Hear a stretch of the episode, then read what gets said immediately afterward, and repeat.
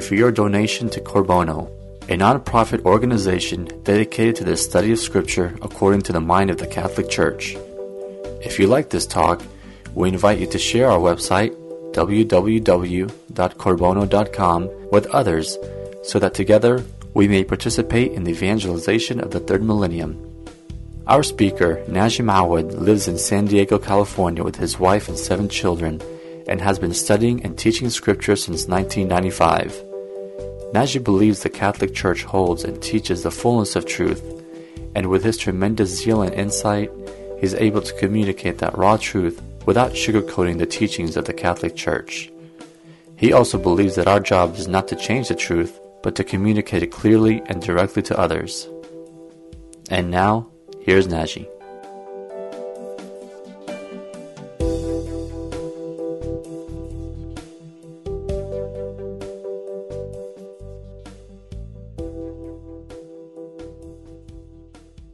Welcome and good evening. Um, and what we're doing right now, for those of you who are joining us uh, today for the first time, is talking about a very important topic, and that is the topic of the covenant.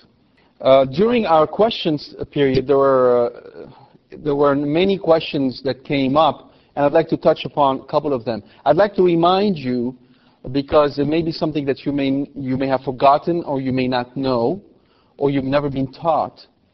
But I'd like to remind you that um, horoscopes are a big no-no. You are not to pay any attention to them. If you do, it is a sin. Okay. Likewise, for you, for those of you who are of the Middle Eastern background, uh, reading the, the cups, the coffee, is a no-no as well. Right. That can lead you into deeper and deeper attachment to um, the things of Satan. Now, last week we talked about curses and we addressed this issue head on where we asked, does God curse? And we saw in numerous quotations from Scripture that specifically show that, yeah, God does indeed curse as He blesses. And we explained that cursing in this instance doesn't mean swearing, but it really means a form of malediction. It's an evil that God brings upon someone and the purpose of that evil is for good. So that the person can actually repent and come back to God, or it is for the purpose of final judgment, where this person is actually damned to hell. And one, one more point we brought up is that even though our actions, our actions may make us merit hell, we cannot, we cannot throw ourselves in hell no more than we can actually get to heaven, even if our actions, so to speak, merit heaven. It is God's judgment that has to take place for this to happen. He is the one who will get us to heaven. He is the one who will damn us to hell. It is very important that our freedom does not does not impinge upon God's sovereignty.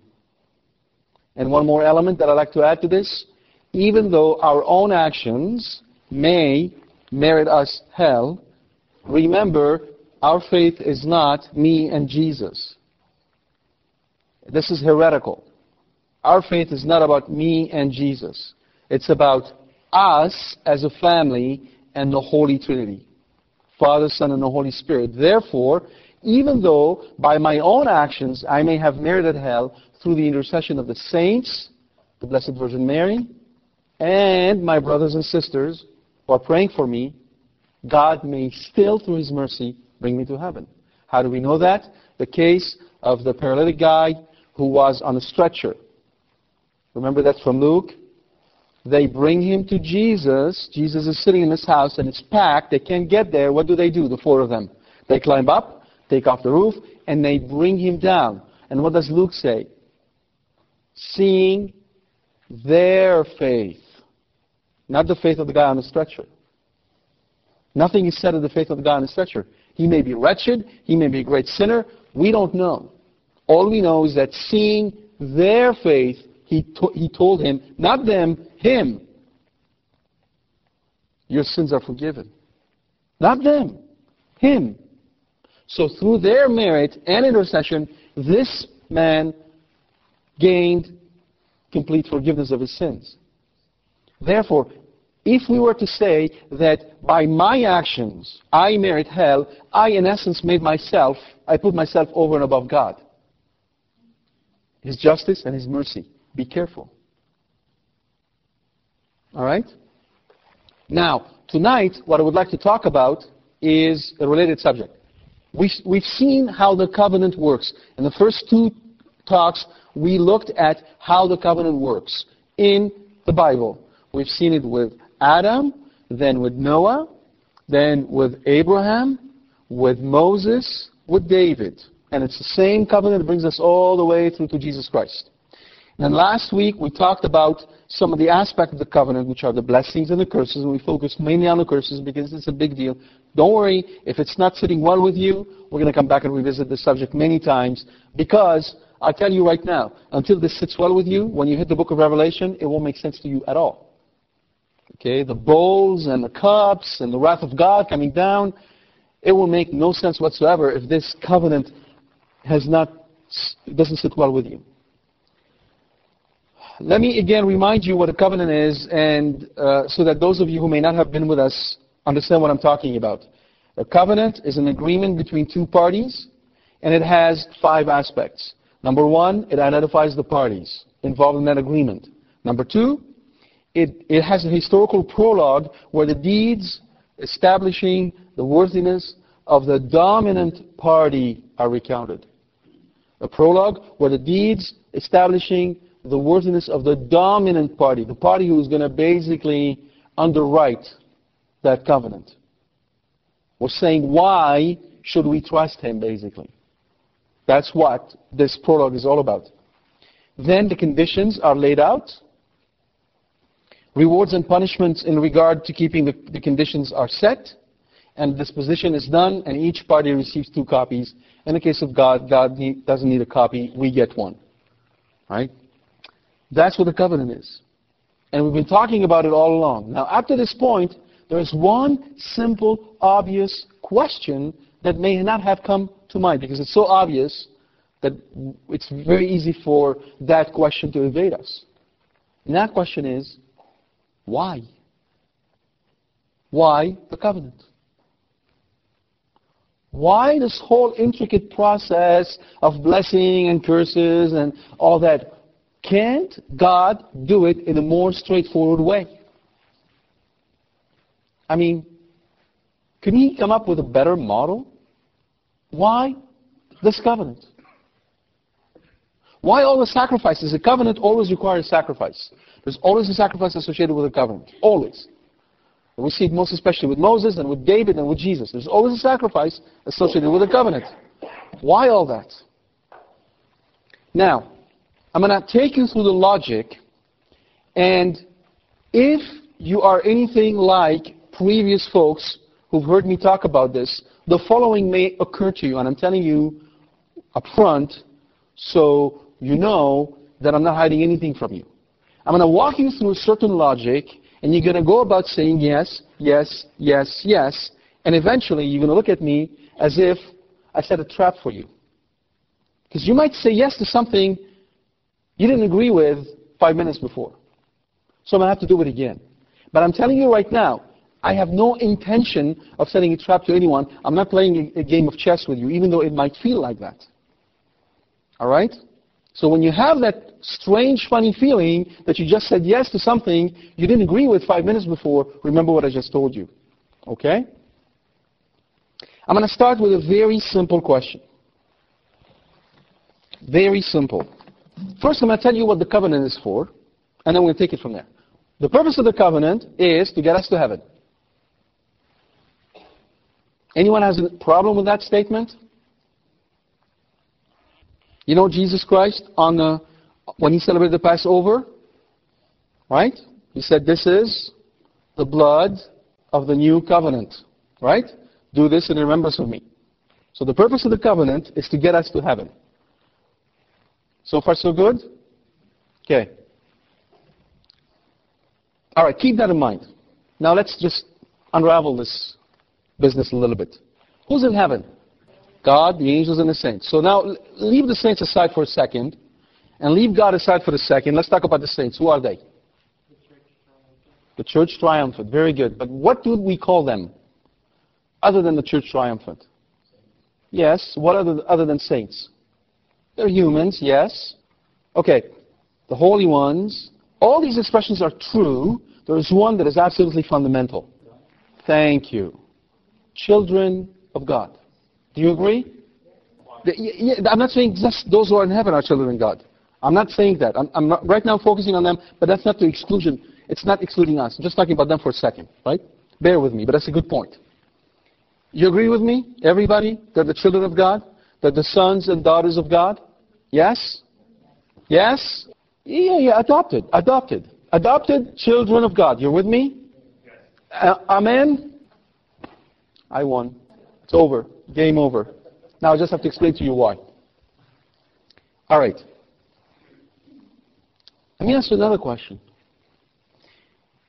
We just all agreed that those who are in heaven, not just them, but those who are in heaven, are adopted children, sons and daughters of God, right?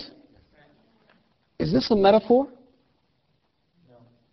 Okay, let me explain first what a metaphor is. A metaphor is the application of a word or phrase to somebody or something that is not meant literally, but to make a comparison. For example, we may say that somebody is tough as nails. We do not mean that this person has now transmogrified himself into a box of nails. We use the nails as a metaphor to say something about his strength. That's a metaphor. So now let me go back and answer the same question. When we say that those who are in heaven are sons and daughters of God, are we speaking metaphorically?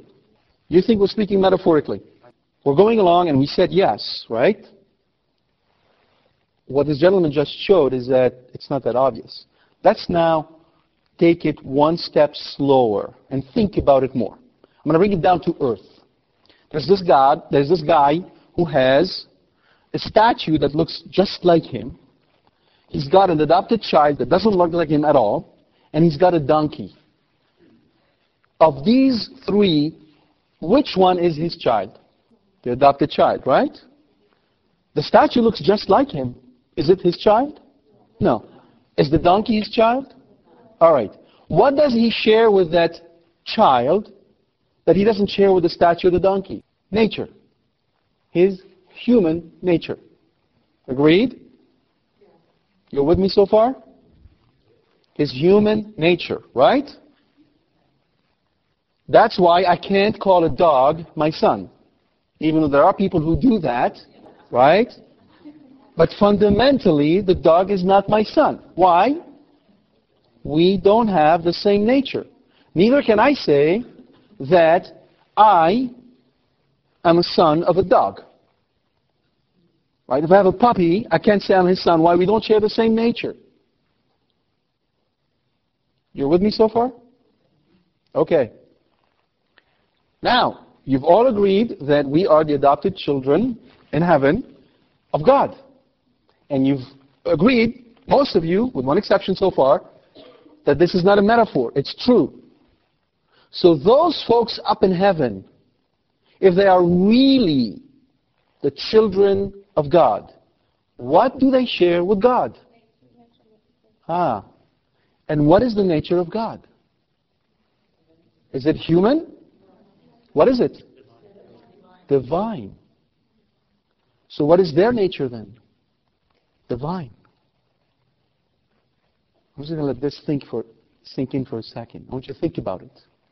I want you to think about the implication of what we just all agreed to, with one exception so far. Those who are in heaven, and I'm not saying just those who are in heaven, but I'm making it, I'm making point of speaking those who are in heaven because it's simpler to deal with right now, are we're saying truly children of God. Therefore, their nature has changed from human to divine. Okay? All right. Remember, I just said a very good point. But, but I'm going to come back to that. This is central to this whole deal. But I just said only the humans, right? Not Christ. Christ is God, right? Okay. Let me go back to the guy with the donkey. He's got that donkey and he loves that donkey. He really loves his donkey and he wants the donkey to become human. Okay? In fact, he doesn't have one donkey, he's got two. He's got two donkeys. And he wants one of them to become human. He wants to turn one of them in a human being. And he's found that he's distilled that water where he's captured the DNA sequencing of a human being and that of a donkey and figured out a way of slowly modifying one into the other. I like science. It gives us all these slick terms that we can hide a lot of mystery under. It's a wonderful rug. Okay? And I'm speaking as a scientist. Okay? So, he's got two donkeys. One donkey is a wonderful donkey.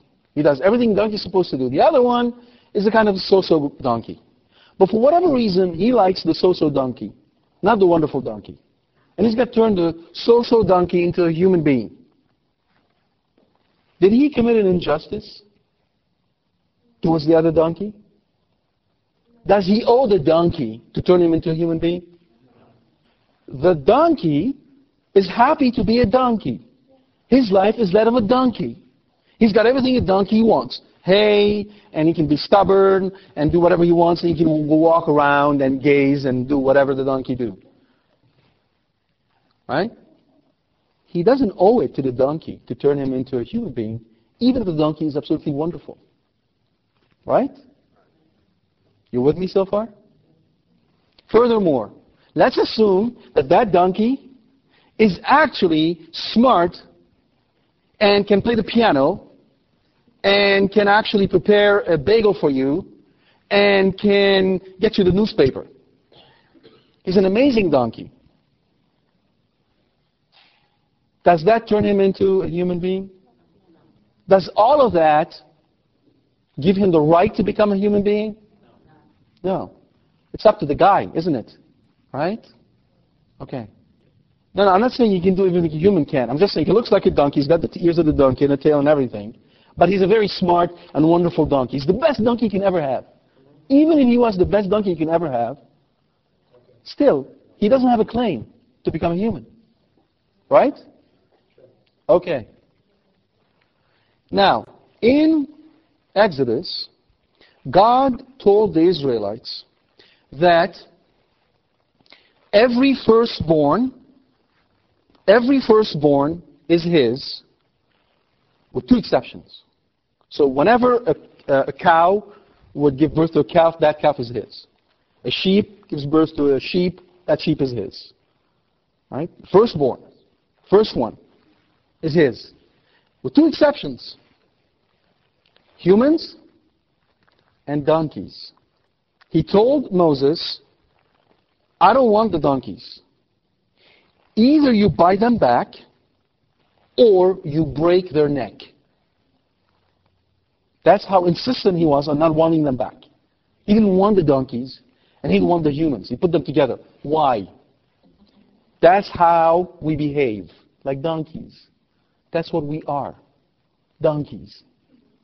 Stubborn, willful, thinking we know better. Donkeys, by the way, are very intelligent creatures. Don't think they're stupid.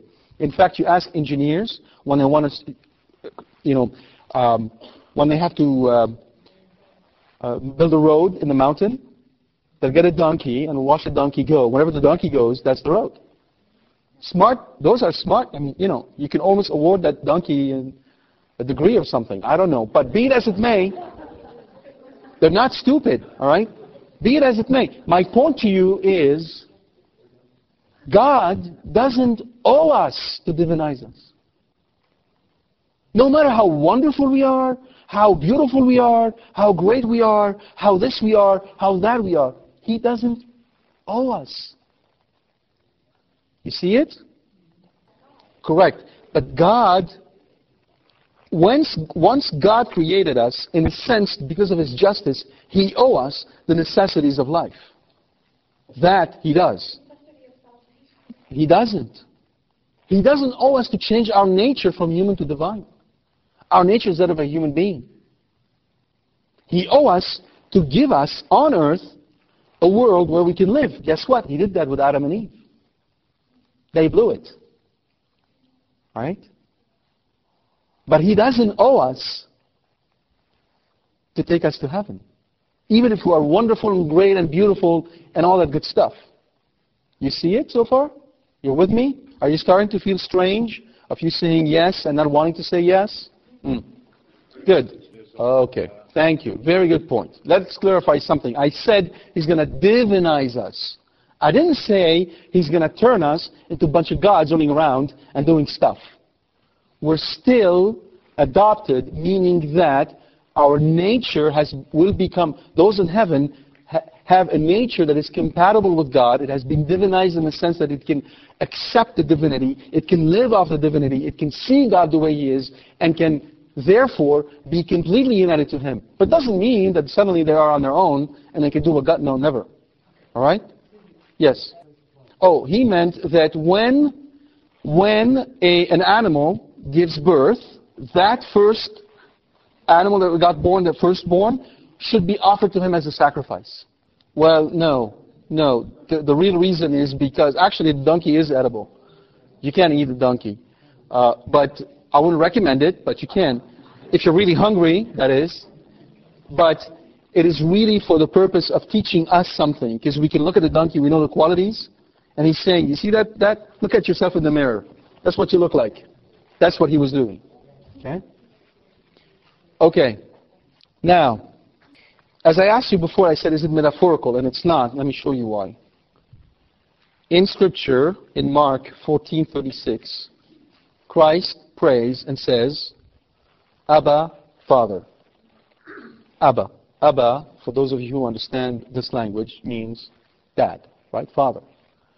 I don't know what they repeat it in English. I've, I've not checked the translation. I don't know if he said twice Abba, Abba, or he says Abba and then it goes in the Greek.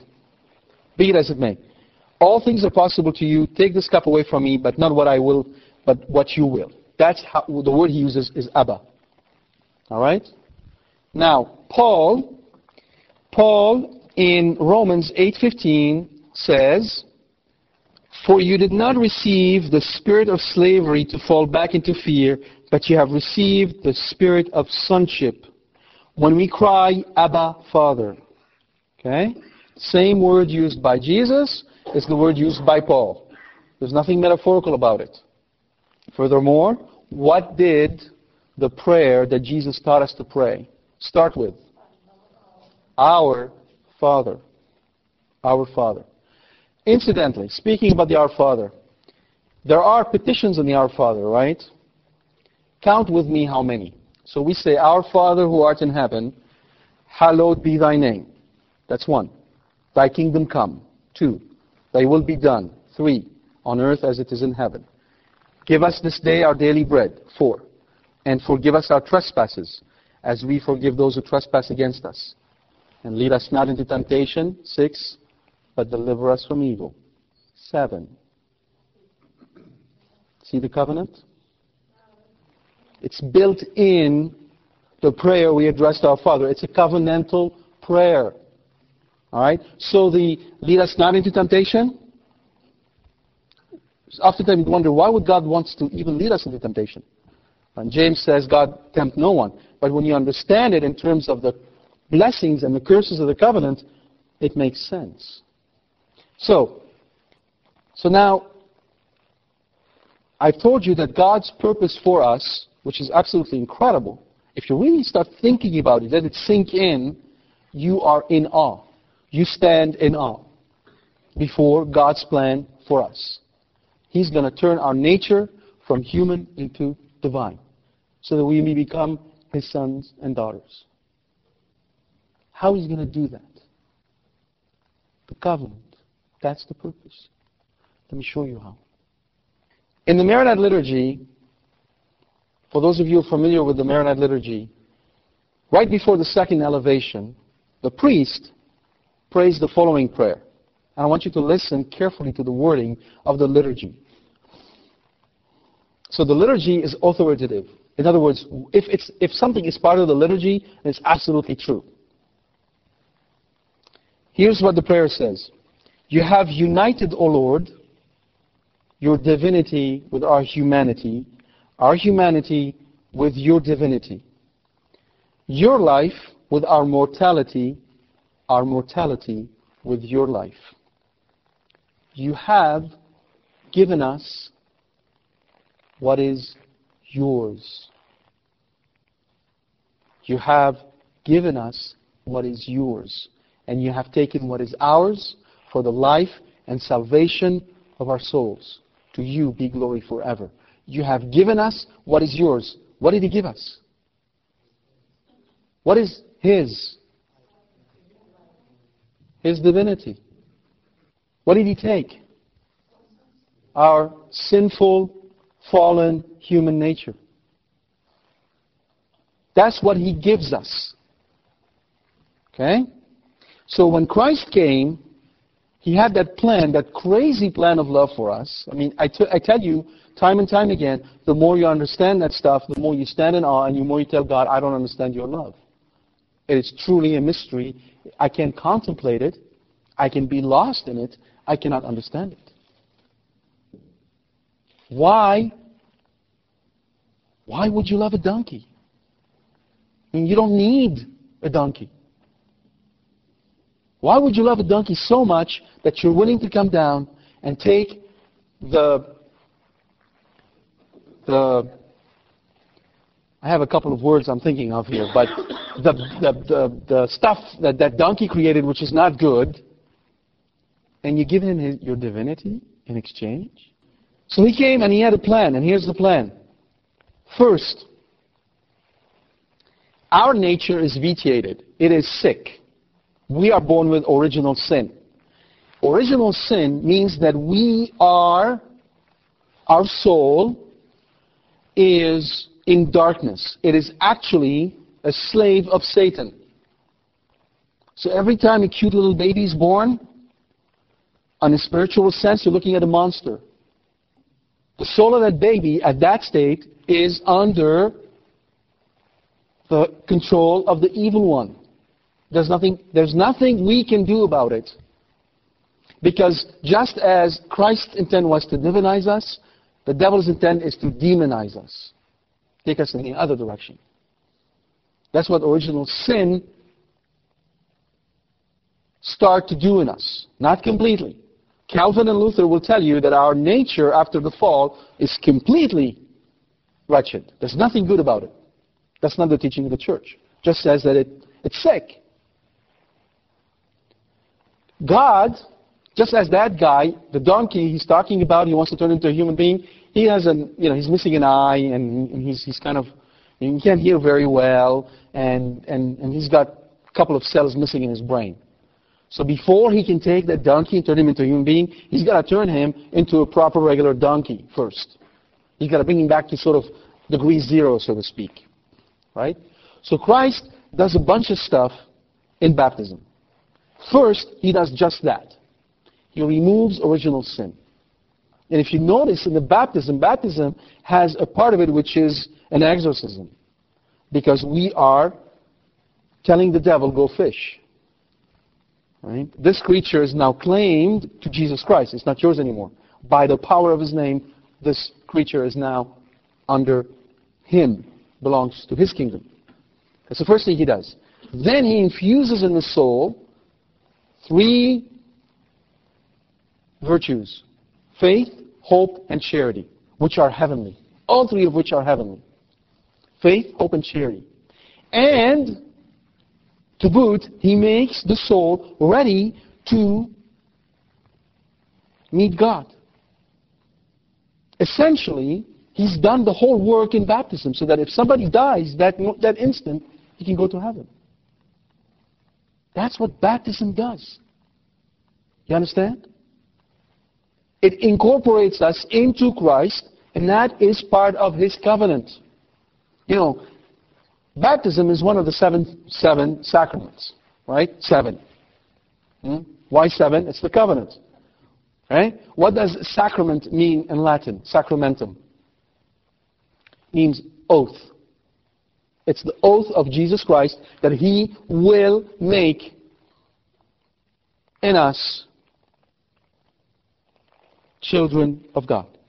He will make of us children of God. That's his oath. Pardon? He does, that's that, exactly. He doesn't owe us that. He, that's, that's exactly my point. Why would he do it?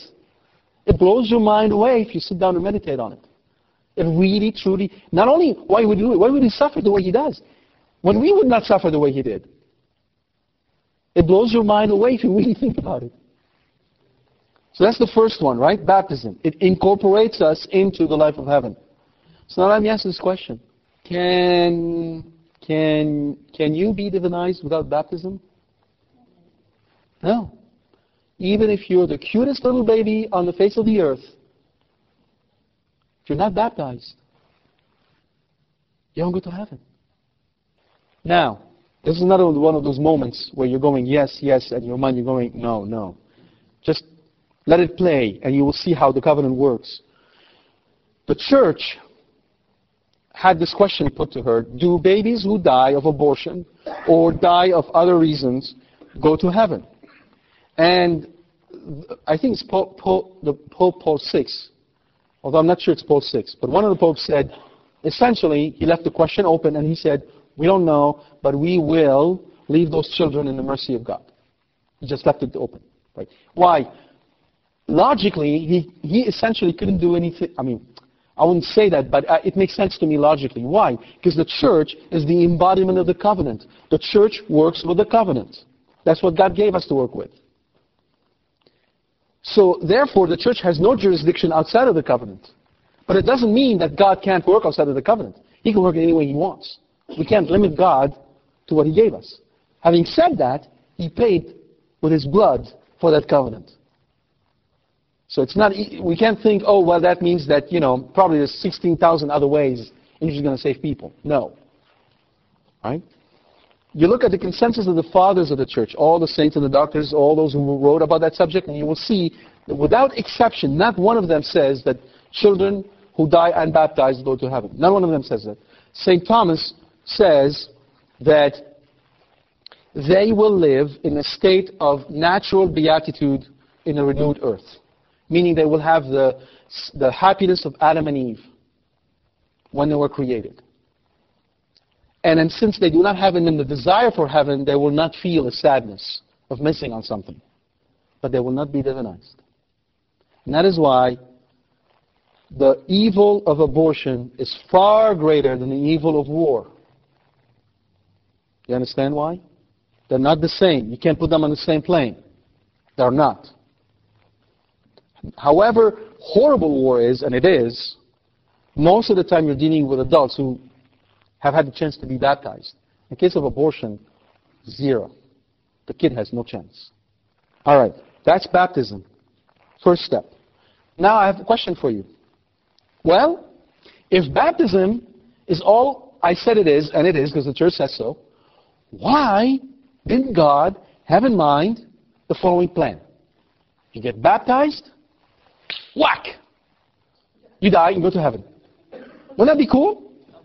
I mean, you go home, right? Why didn't he do it this way? So bear with me. But think about that for a second. Why didn't he just do it this way? In fact, I know of one man who, although was a believer, waited till the very last moment of his life to be baptized. Pardon? He was on his deathbed. He got lucky. Okay? I do not, not recommend it. Don't do it at home. Don't do it anywhere. Not recommended. Uh, on that subject, the church, that's what the church actually recommends that babies be baptized the first four weeks of their birth. Okay? Now, if you want to have a big party when grandma and grandpa and the great uncle and their cousins and all their friends show up from Timbuktu in two years from now, have that party, but please don't get the kid to pay for the party. Baptize him. Pardon? No. Once. But you can have multiple parties. Hey? Yes. Ah, thank you. The good thief wasn't baptized. Um, this brings another important point. In, uh, in, a, in, in Vatican II, the Church explains that there are three ways in which we can be saved. The first one is baptism by water.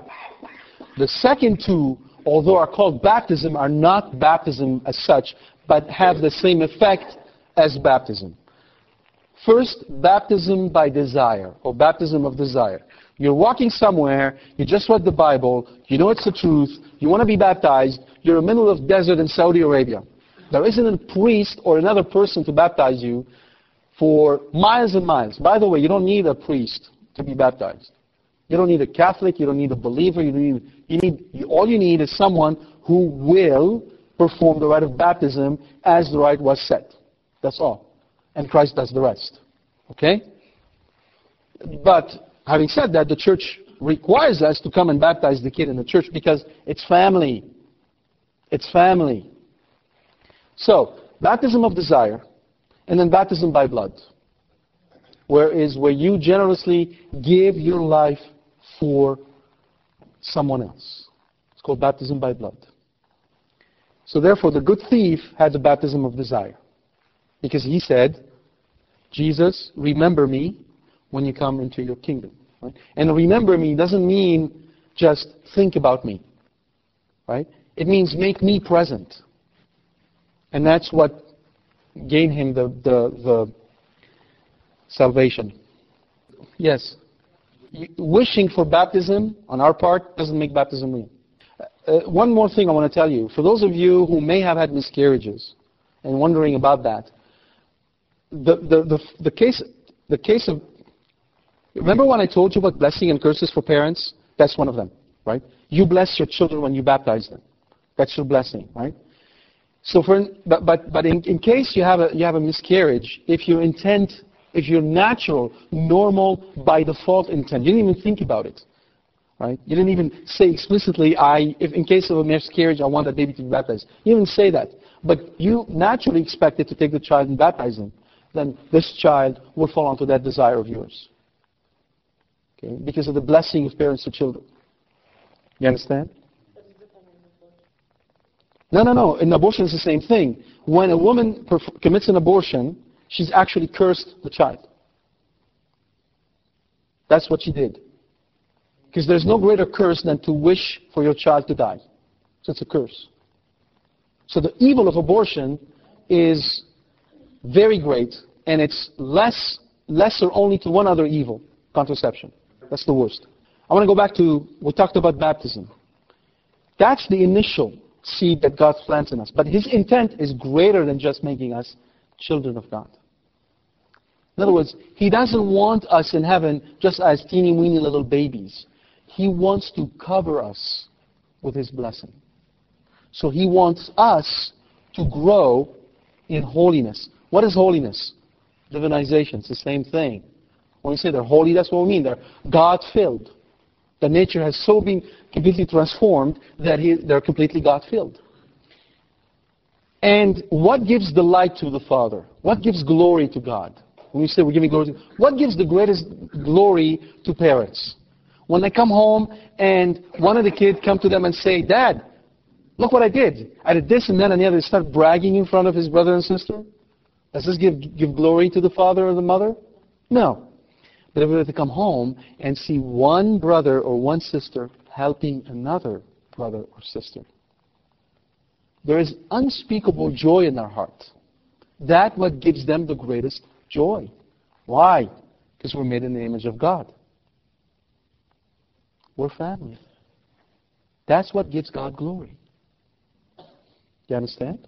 So he wants us to grow and to want him and to ask for Him and to love Him on our own because this gives Him glory and it glorifies us. And He made that available for us because as we grow, we need sustenance. Right?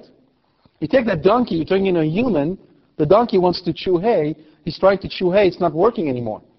But he's sort of in an intermediate state, kind of half donkey, to half human, right?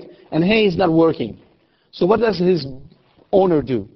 He figures a way of taking hay, right, and changing the DNA sequencing of it. I love that expression. I can make so many, many things with it. And then he stuffs it with burger. Okay, uh, veggie burger. Is that better? Okay. All right? So the, to the donkey, he's still eating hay, which is donkey food. But he's actually receiving human sustenance, which is helping the other side. You understand? Okay. So God devised food for our soul because divinization starts right here, not in heaven. It's got to happen here. It is. It full. It blooms in heaven. It takes its real shape, but it happens here. Okay. He devised food for us, which on the outside matches our humanity, and on the inside matches divinity. Not only did he devise a food, could, he could have chosen a whole variety of them. He picked the best, the absolute best. He picked himself. Why? Because in him, humanity and divinity are commingled. They are fused. They are joined. That's why none of that would have happened without the incarnation. That's why the incarnation is so necessary. And that's what he gives us. That's our daily bread. The body and blood, soul and divinity of Jesus. Body. Human body. Human blood. Soul and divinity of Jesus Christ. That's what we're receiving. Week after week after week, the divine physician is transforming us into something we can't even imagine, as St. Paul said. That's why he said it. Eyes have not seen and ears have not heard what God has prepared for those who love it. We can't even imagine. Can you ask a donkey, hey, yo, donkey, what do you think it's like to be a human? You know, driving a car, cruising along the beach, the donkey has not even words to express this stuff. Even if he wanted to say it, he couldn't. And that's why, by the way, God gave us faith, hope, and charity. Because not only, not only because, you know, he wants us to, you know, suffer and go through all that stuff. It's just that our reason can't understand that stuff. The faculty, the, re- the faculty of reason can't even fathom what we're talking about. Just as the reason or the intelligence of the donkey can never understand, you know, credit card, drive-through, you know. Go explain that to the donkey. Stand in front of the donkey and say, I'm going to tell you what a drive-through is. And come back and, and report on your results. Good luck. You can't even explain it, right? So the faculty of faith, hope, and charity are the heavenly faculties. It's through them that we live the divine side. Not only that, not only did he do that, he even made allowance for our weaknesses. Because just as the donkey, from time to time, donkey wants to just forget the tie and the suit and all that. I don't want to look like I'm dressed like a human and comb my hair. I'm just going to go run wild in the field. And he does it. His owner doesn't just, you know, throw him out. He made allowance for the donkey to come back, go through a uh, a, um, a room where he's kind of, you know, where he can say, all right, all right, okay, I, I didn't do it right. I, I just, okay, I'm going to continue. And he can be reinstated. He can be brought back into the family. And that's the sacrament of confession. That's what its purpose is. And all these sacraments are powered, are effective, are effective gets their efficiency from the promise, the word, the death, the resurrection of Jesus Christ. He is making all this happen in us. He is. We are participating. We're not making it happen. And the best participation we can have is that of obedience. Okay? That's the process through which God is bringing us to heaven because He is mindful of our weakness and He wants us to say yes. You see, the first commandment He gave us, He gave to Adam was when He put him in the garden. He put him in the garden, what did He tell him to do?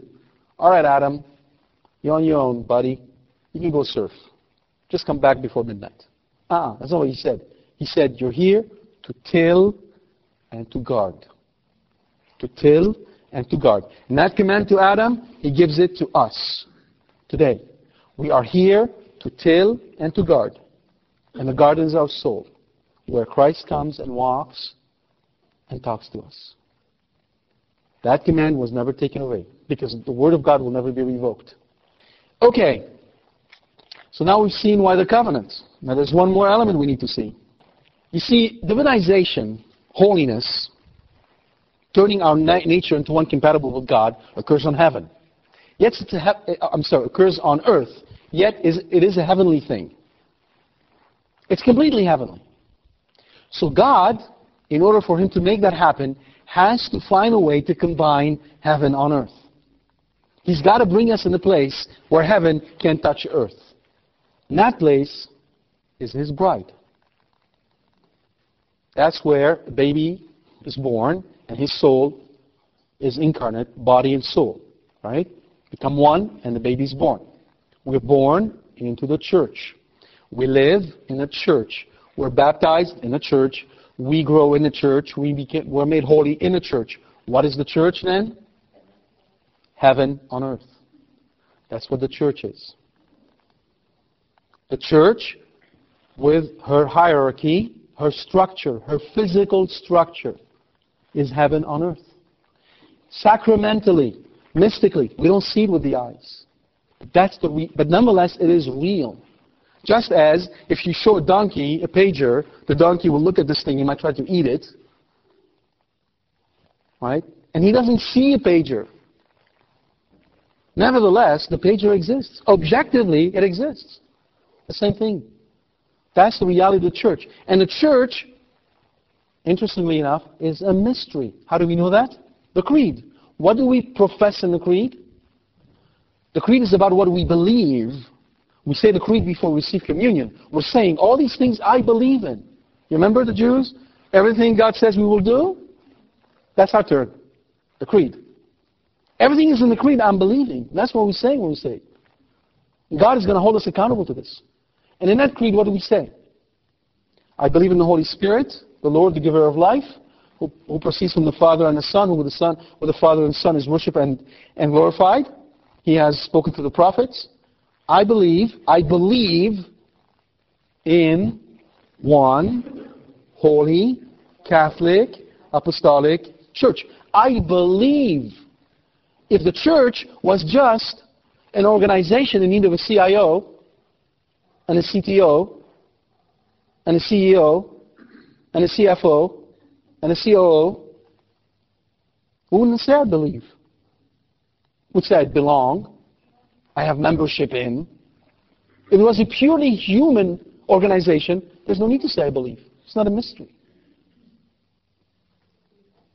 But because we say I believe, we are professing our faith into something we cannot fully understand. We can't fully understand the church. We must believe in the church. Christ. In Galatians, Paul says, speaking of Jer- the Jerusalem from above, the heavenly Jerusalem, coming down on earth, coming down, we're going to see in the Revelation big time. He says, For she is, the heavenly Jerusalem, she is our mother. She's our mother. That's what Paul says. Okay? So God is fathering children through the church, through this mother. Now, is God fathering children through the Lutheran Church? Would you say that? If God is fathering children through multiple churches with multiple mothers, what would you call a man who fathers children through multiple women? You understand? God has one bride, one church. And it is that church which is the covenant incarnate. It is in that church, through this church, that you were born to eternal life. So now let me ask you a question. Is there salvation outside of the church? No. See it? When the church says that, it isn't because the church is, you know, just a bunch of old men who wants to hold to power and the church is compelled to say that because of the covenant. There's no other logical choice. We can't say it any other way. But let's qualify that. They must be qualified.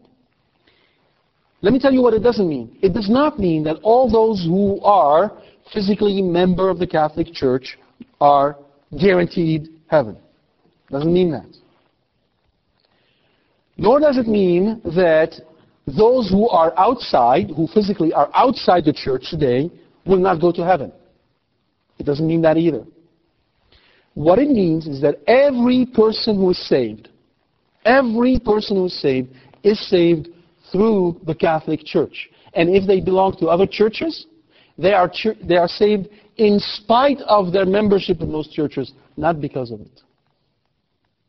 You understand? The, the Second Vatican Council goes on to add that in other churches there are parts of the truth which is found there. There's graces found there, which Christ, the head, not the body, the head, communicates to the members. For what purpose? For the purpose of unity with his church. In other words, Christ is always drawing out, drawing to himself members, people from all different places to bring them into his church. Okay? So if you really now think about what I just told you, the question may come to mind. Why me? Why me? Why am I here?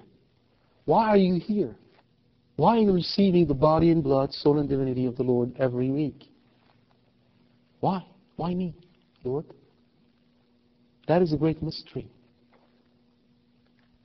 And if you meditate on it, it will teach us humility, a great sense of uh, thankfulness, awe, wonder, joy at this amazing, utterly amazing thing God is doing in you and me, who are no better donkeys than a bunch of people out there. Why, Lord? One more point. I, I said multiple times in the previous studies that once you start living, living covenantally, in other words, once the covenant stops be, being a pure intellectual thing and it starts regulating your life, you understand that I am bound by that covenant, meaning I owe obedience to the church. I have to live by the church, not because, oh, well, the church wants to put a straitjacket around me and prevent me from having fun. No, because this is where life is. This is where I will be fulfilled and I will reach a state of happiness I couldn't even imagine in the first place. That's why. Once you start living this way, once you start thinking this way, when the covenant imbues your life completely, you've become what God wants you to be. And then you can ask whatever you want, He will grant you what you're asking for. Because that has always puzzled people. What does that mean God says, ask whatever you want and give it to you? Can I ask for a Lamborghini and I can ask for a Jaguar and a, maybe, you know, what is that? Uh, the Hummer, right? I want a Hummer on top of that. And um, it's covenantal. It isn't, right? The model is not, I'm going to win the lottery. The model is, this is my dad. This is my dad. And the first thing I have to do is love him and show him that I love him and live in that relationship with him. And then I'll be able to ask what I want because my mind will be like his. That's what it means. Now, in closing, this is one of my pet peeves. You got some people out there, poor souls, who will say, oh, well, Mary is not important. She's just, she was just a vessel. If God, if God takes donkeys, not just donkeys, not regular, good, wholesome donkeys, no, sickly, stubborn, ill-tempered donkeys and turn them into sons and daughters of God through His mercy, through His death and passion, through the sacraments. Imagine what He did when He started with a woman who did not have original sin. Right? So we were sort of at negative infinity. Right? She started right now by my statement at zero. Okay? Then he filled her with all the graces required so that she could receive him as a child. To be his mother, and truly his mother, meaning he has to owe her obedience according to the commandment, honor your father and mother. He had to honor her. The Hebrew word actually is more powerful. It's glorify. Right? Venerate. In order for him to be able to do that, she had to be worthy of this. So even before he came into her, he filled her with graces all the way to the top. Then he came in her and, uh, and abide in her for nine months. I did the calculation once. If you go to Mass every day and receive the Lord and assume that He's in you 10 minutes, this is what the church says, it'll take you 110 years of receiving the communion before you exceed the time Jesus spent in her womb. 24 hour, 24 7, for nine months, God is in her, in her flesh. And then, he just decides, you know what, I'm going to spend 30 years under her roof. She hasn't even reached heaven. Can you even fathom her dignity? Can you even imagine what it is like? And then he allows her to go through the pain of his cross and to join herself completely to his. And she's just a vessel. In the declaration on the either the Immaculate Conception or the uh, Assumption, I don't remember which one, the Holy Father says that only God understands the level of glory to which he brought the Blessed Virgin Mary. Only Him understands it. No one else does. And that's who He gave us as a mom. That's who He gave us as a mother. So if you're not wearing the, the um, miraculous medal, I do recommend that you get one, that you wear it, and you become very, very attached to Mary through the prayer of the miraculous medal. In the miraculous medal, I don't know if you, how many of you are aware of this, but when Our Lady appeared to Saint Catherine Labouré, you know, light was shining through her, her fingers, but not through all her fingers. There was some light that was not coming through her fingers, and she explained that to uh, Saint Catherine Labouré, saying that she has so many graces she wants to give us. We're not asking. We're not asking. Mother Teresa, Mother Teresa, when she'd be walking around looking for a house for her sisters, she'd find a house. And she would like it. And she'd say, oh, we need this house. And then people around her would say, with mother, uh, there are people living here, and besides, we can't afford it. Oh, no, no, no, no, we need this house. And she would throw a miraculous medal. She'd get the house. She'd get the house. That's why I said earlier, even though my sins may merit me hell, don't despair. Because there are a host, a host of heavenly beings around you who are praying for you, who are ardently desiring that you be in heaven, each and every one of you, who love you more than you can ever imagine. As one man went to Isaiah the prophet, and there were Isaiah and him, and there was a whole army in front of them. And Isaiah wasn't afraid. We're going to see that passage later. And he said, Well, aren't you afraid? And he looked up and said, Lord, show him. And then suddenly the whole host of heaven appeared around him. And Isaiah said, They're more for us than against us. They're more for us than against us. Remember that. And so tomorrow, when you go to Mass, prepare yourself for that Mass. Prepare to receive that, in, that in, um, plenary indulgence, which means that all the punishment due to sin are taken out. Now, there are some conditions that need to be fulfilled. One is that you really have to have complete and true contrition for your sins. Because you offended God, you're sorry that you offended Him, not you're afraid to go to hell. You have to have, um, within a reasonably short period of time, usually one week before, one week after, you go to confession. And you have a good confession. You receive the Eucharist during Mass, praise for the intention of the Pope, and all in a spirit of total detachment from the attraction of sin, which means that for whatever sin you have, you're making a willful decision that you would do the best you can not to do those sins again. Right? That's very important. And then you have to participate in a formal prayer service in honor of Mary, and the Mass tomorrow will be all Marian.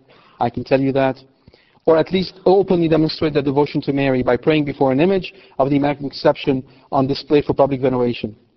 The faithful should also recite the Lord's Prayer, the Creed, and a prayer to Mary. So basically, go to Mass with that spirit of, of contrition, receive the Lord, then go to confession week before or after, and then stand before a statue or picture of Our Lady, say the Our Father, say the Hail Mary, maybe the, the, the creed, and then pray for the intention of the Holy Father. And please don't be stingy. Think about all those poor souls in purgatory who can't pray for themselves. You're, you're, you can ask for plenary indulgence not just for yourself.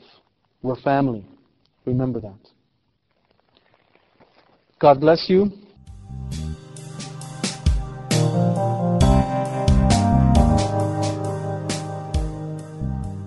We hope you've enjoyed this talk from Corbono. For more information about this and other talks, please visit our website at www.carbono.com. Thank you, and God bless you.